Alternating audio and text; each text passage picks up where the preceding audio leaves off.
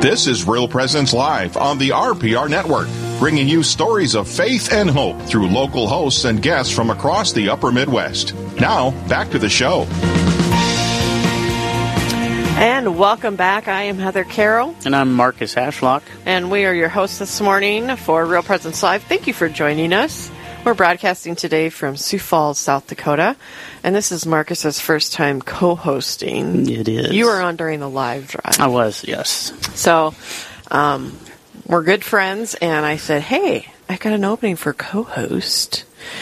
And you have a media background, amongst other things. Amongst other things. Yeah, I. Uh, I was in print media. I owned a newspaper for almost a decade, and but before that, I taught journalism. I was a college professor and uh, taught agricultural communications and journalism.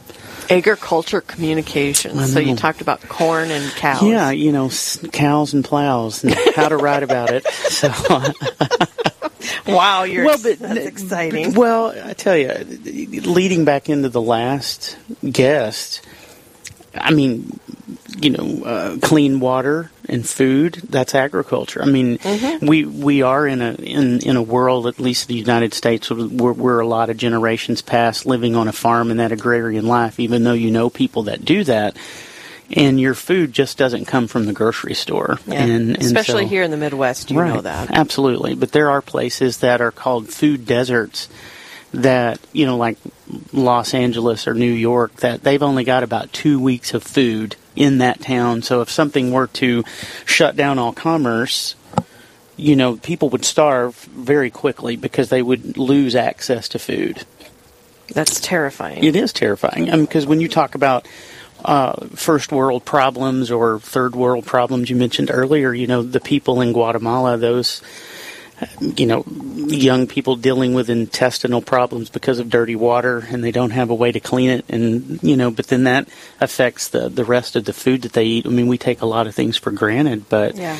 um, you know, we've got uh, a lot of healthy things of naturally available. You know, there's all these. Oh, we don't want to be a socialist society, and you can't. You know, can't do this. But but we are talking about in this last segment donating money, donating time, that's a very socialist thing that we do to help other people. So yeah. when we think of socialism, we just think of communism. But there are things yeah, as Catholics.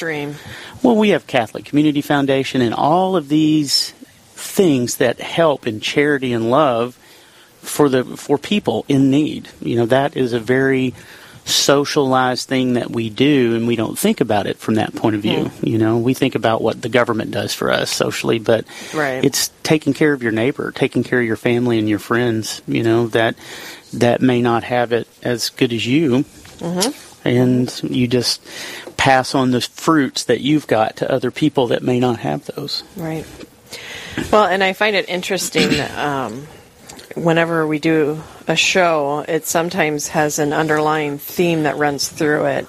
And I always ask, I always put Dr. Bergwald on the spot. And since you're a doctor too, I'm going to put you on the spot. Okay. So, what it, for you has been the overarching theme of the show?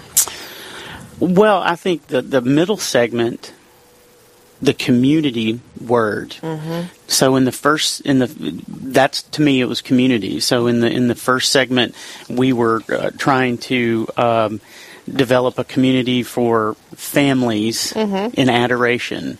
A place for families to go that they feel comfortable being there with their rowdy children, you know, because yeah. children are rowdy naturally. That's just the way children are. Yeah. And and so you've created this place for people to feel comfortable and to be themselves. Mm-hmm. And then you had Abigail come in talk about a place at the cathedral for young adults to come in and feel comfortable and to build a community and to come in where they are, right. at whatever stage that they are. And then you've got this last um, segment um, with Rhonda talking about a community that's already there, but it was forgotten yeah. And so, how do we go in and help these people?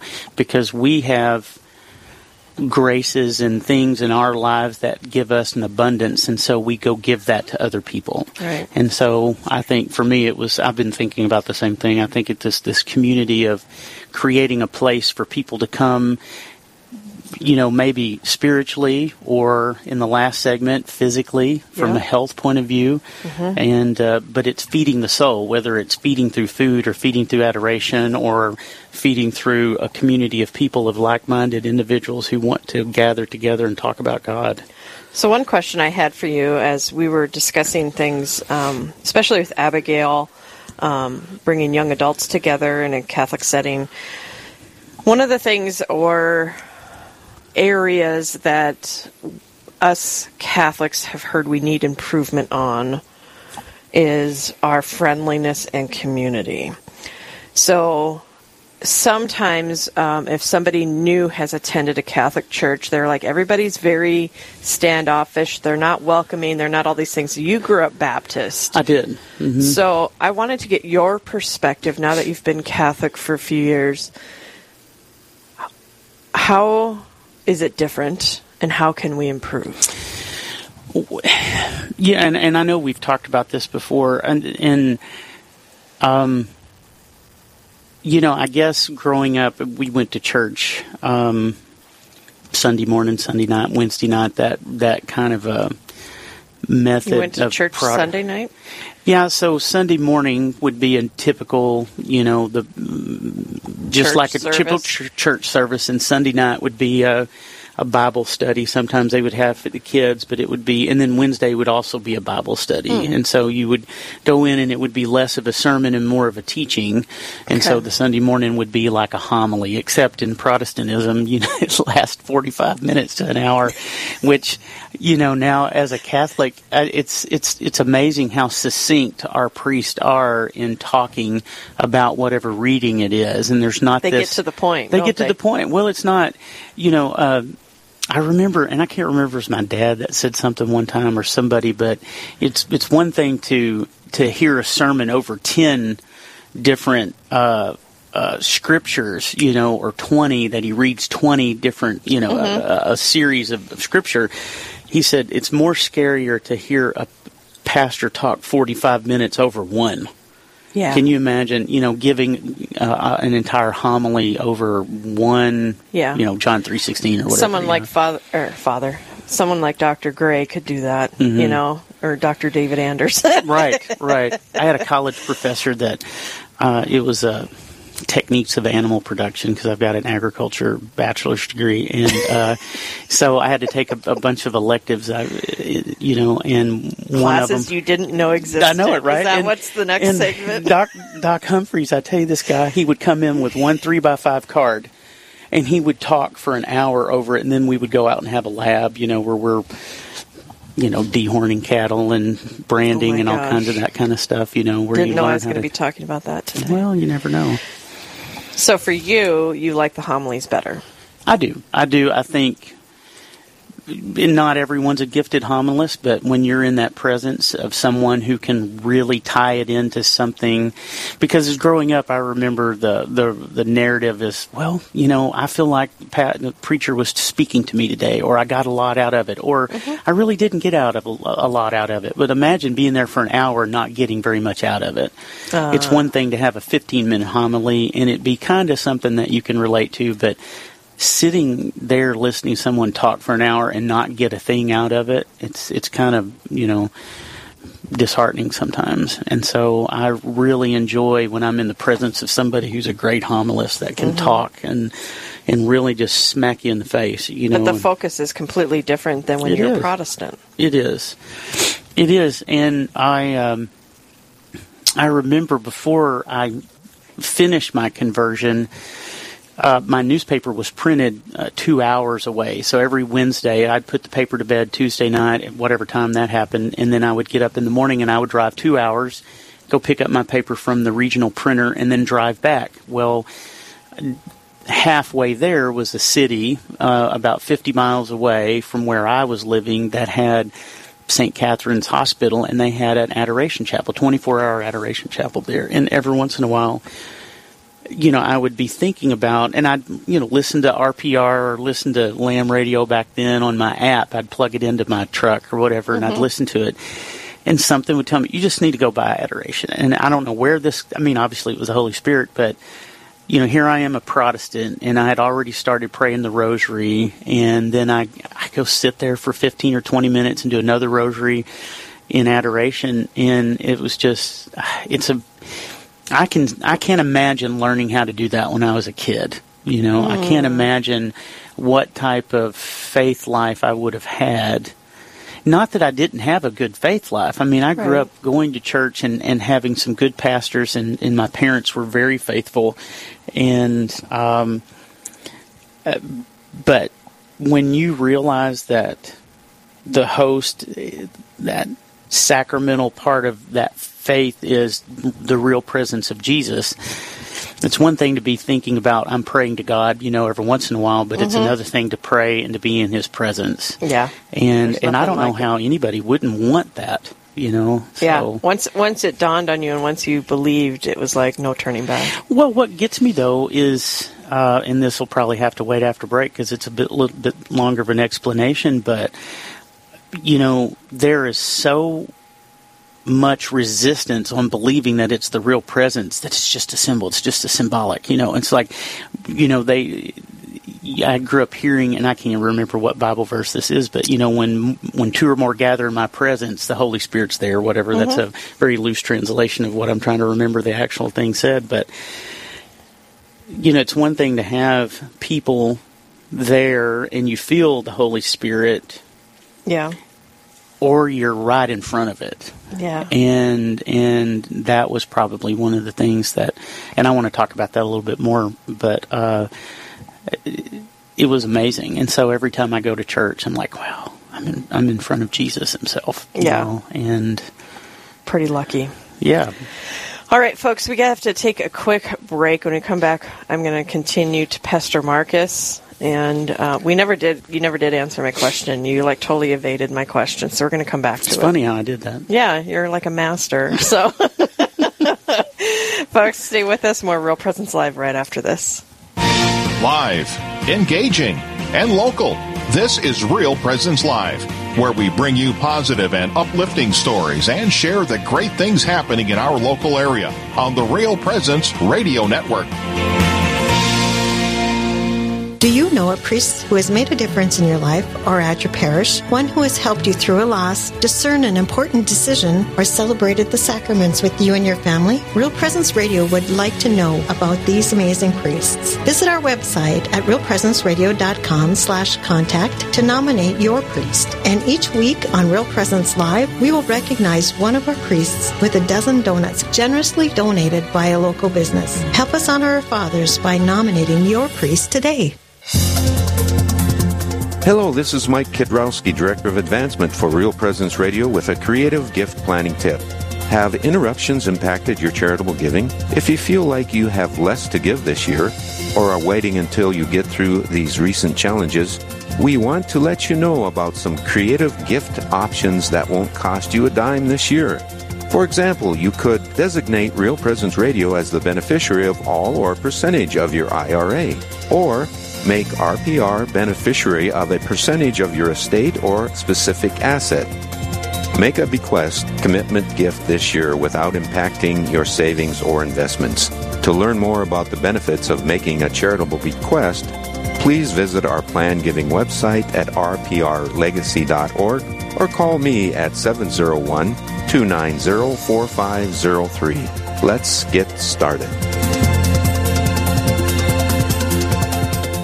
I'm Carrie Dew, Executive Director of Riverview Place. I've worked my entire career in healthcare as a social worker in the hospital, skilled nursing, and hospice settings. I love my job. Not only do I get to work with a caring, dedicated team that displays human kindness to every resident, it's a privilege to offer seniors a lifestyle that reminds me of what it felt like to grow up in the small rural town of Buffalo, North Dakota. To join our faith based community, call us today for a tour at 701 412 1952.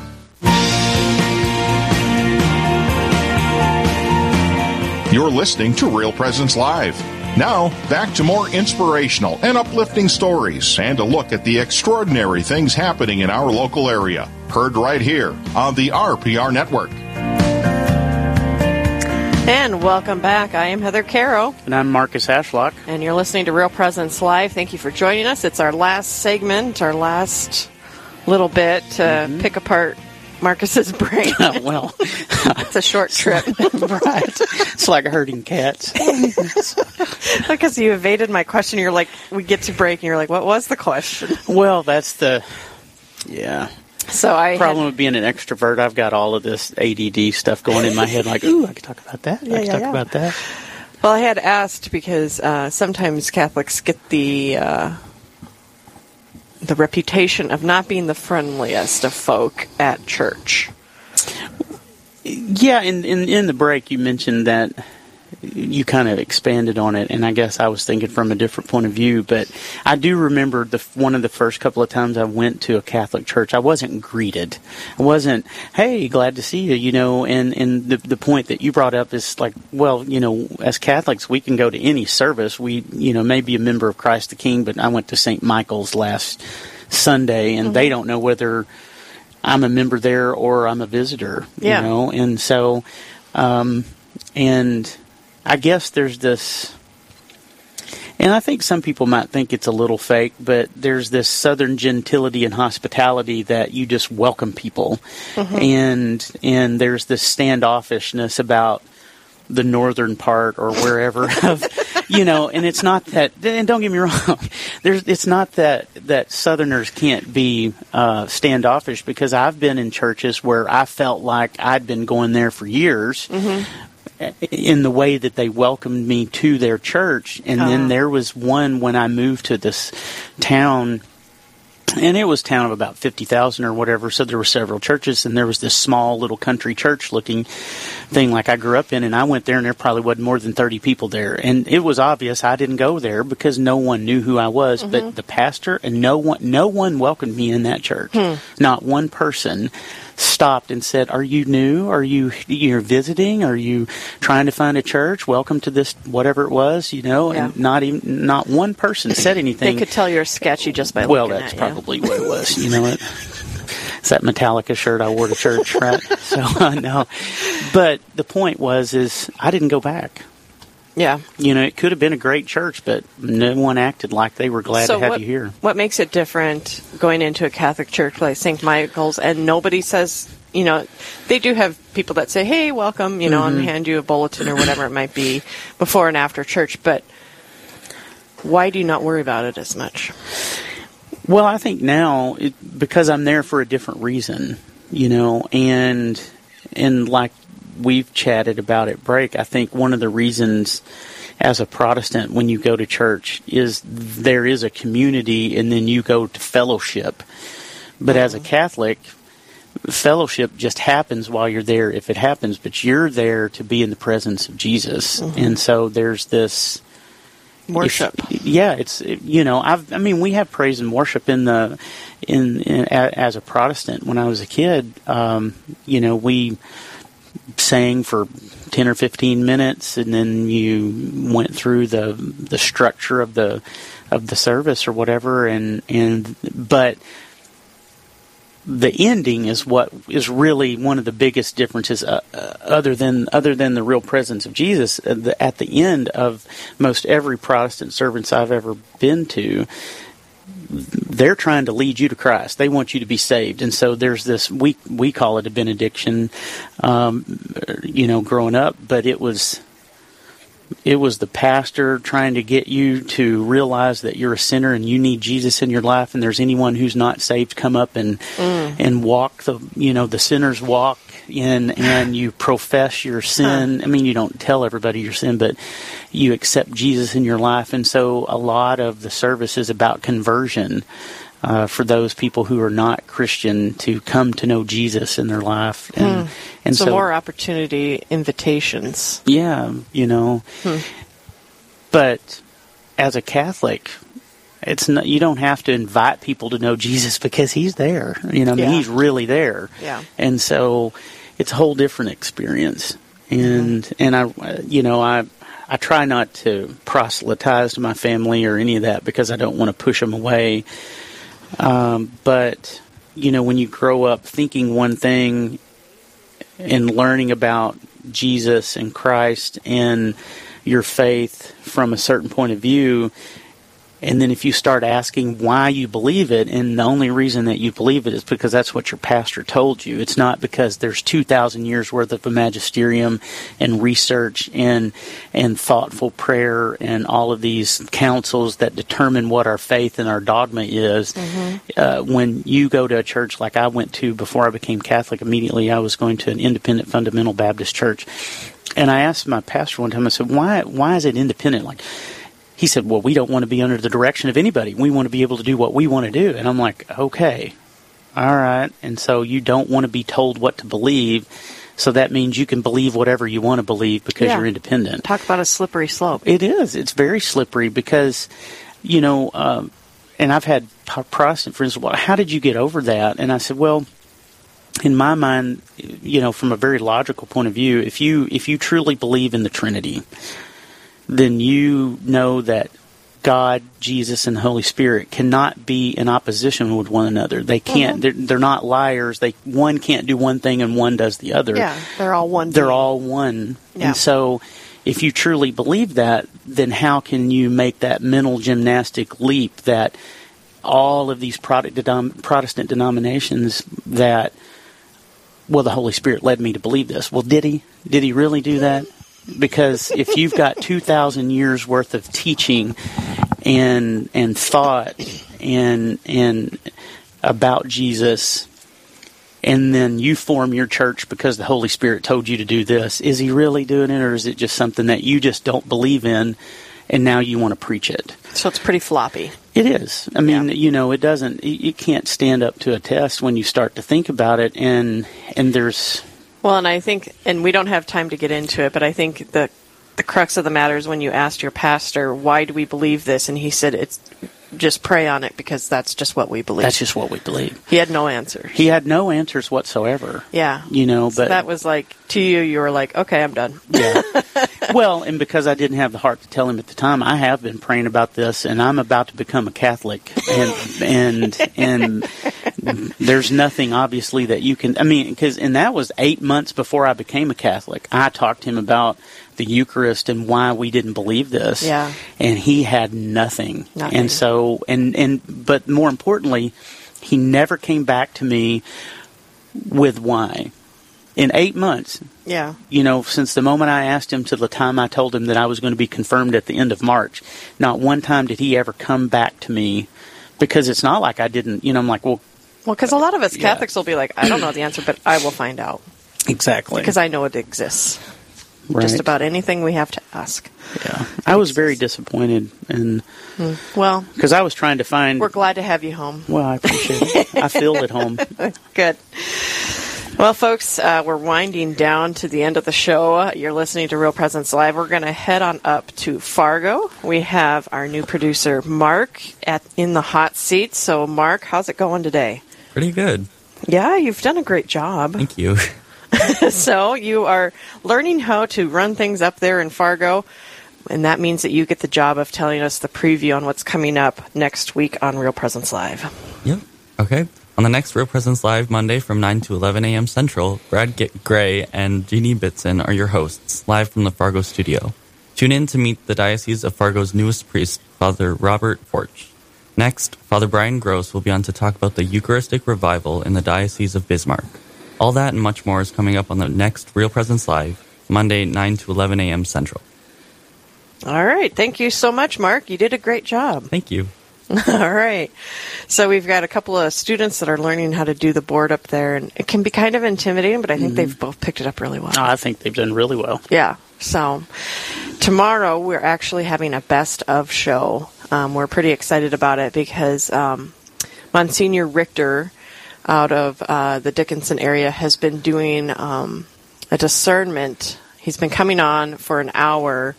Um, about once a month, talking about discernment. It's like his speciality. So we're recapping two shows tomorrow. So uh, he's just amazing. Just such a gift to have in our listening area. And so we are highlighting him tomorrow mm-hmm. on Real Presence Live talking about discernment. Well, that sounds like a great show. Oh my gosh! Any anybody and everybody should be listening to that, mm-hmm. and then he will be back on, I think next week with the next segment. Hmm. So, such a gift, such a gift to have him in our but that's what we're doing tomorrow, Right. recapping. So, what did you think of co-hosting? I enjoyed it. I hope everyone else did. I was really sad you didn't have any opinions about anything. I know. Nothing to um, talk about. Right. Yeah, I was so worried about that. So bland.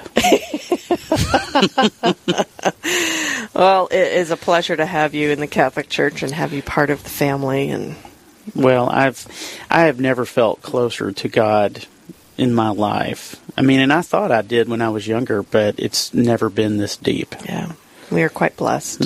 I believe so. All right.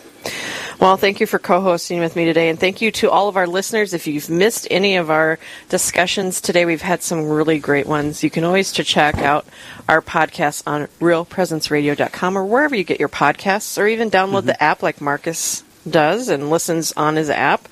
And you go back to uh, Dr. David Anders every day and listen to Oh, I do. I just love that love show. So- That Catholic Answers Live. Yeah. So thank you, folks, for tuning in to Real Presence Live today. We appreciate uh, you listening, and we hope you have a great rest of your week and blessings on all of you. Thank you, and God bless.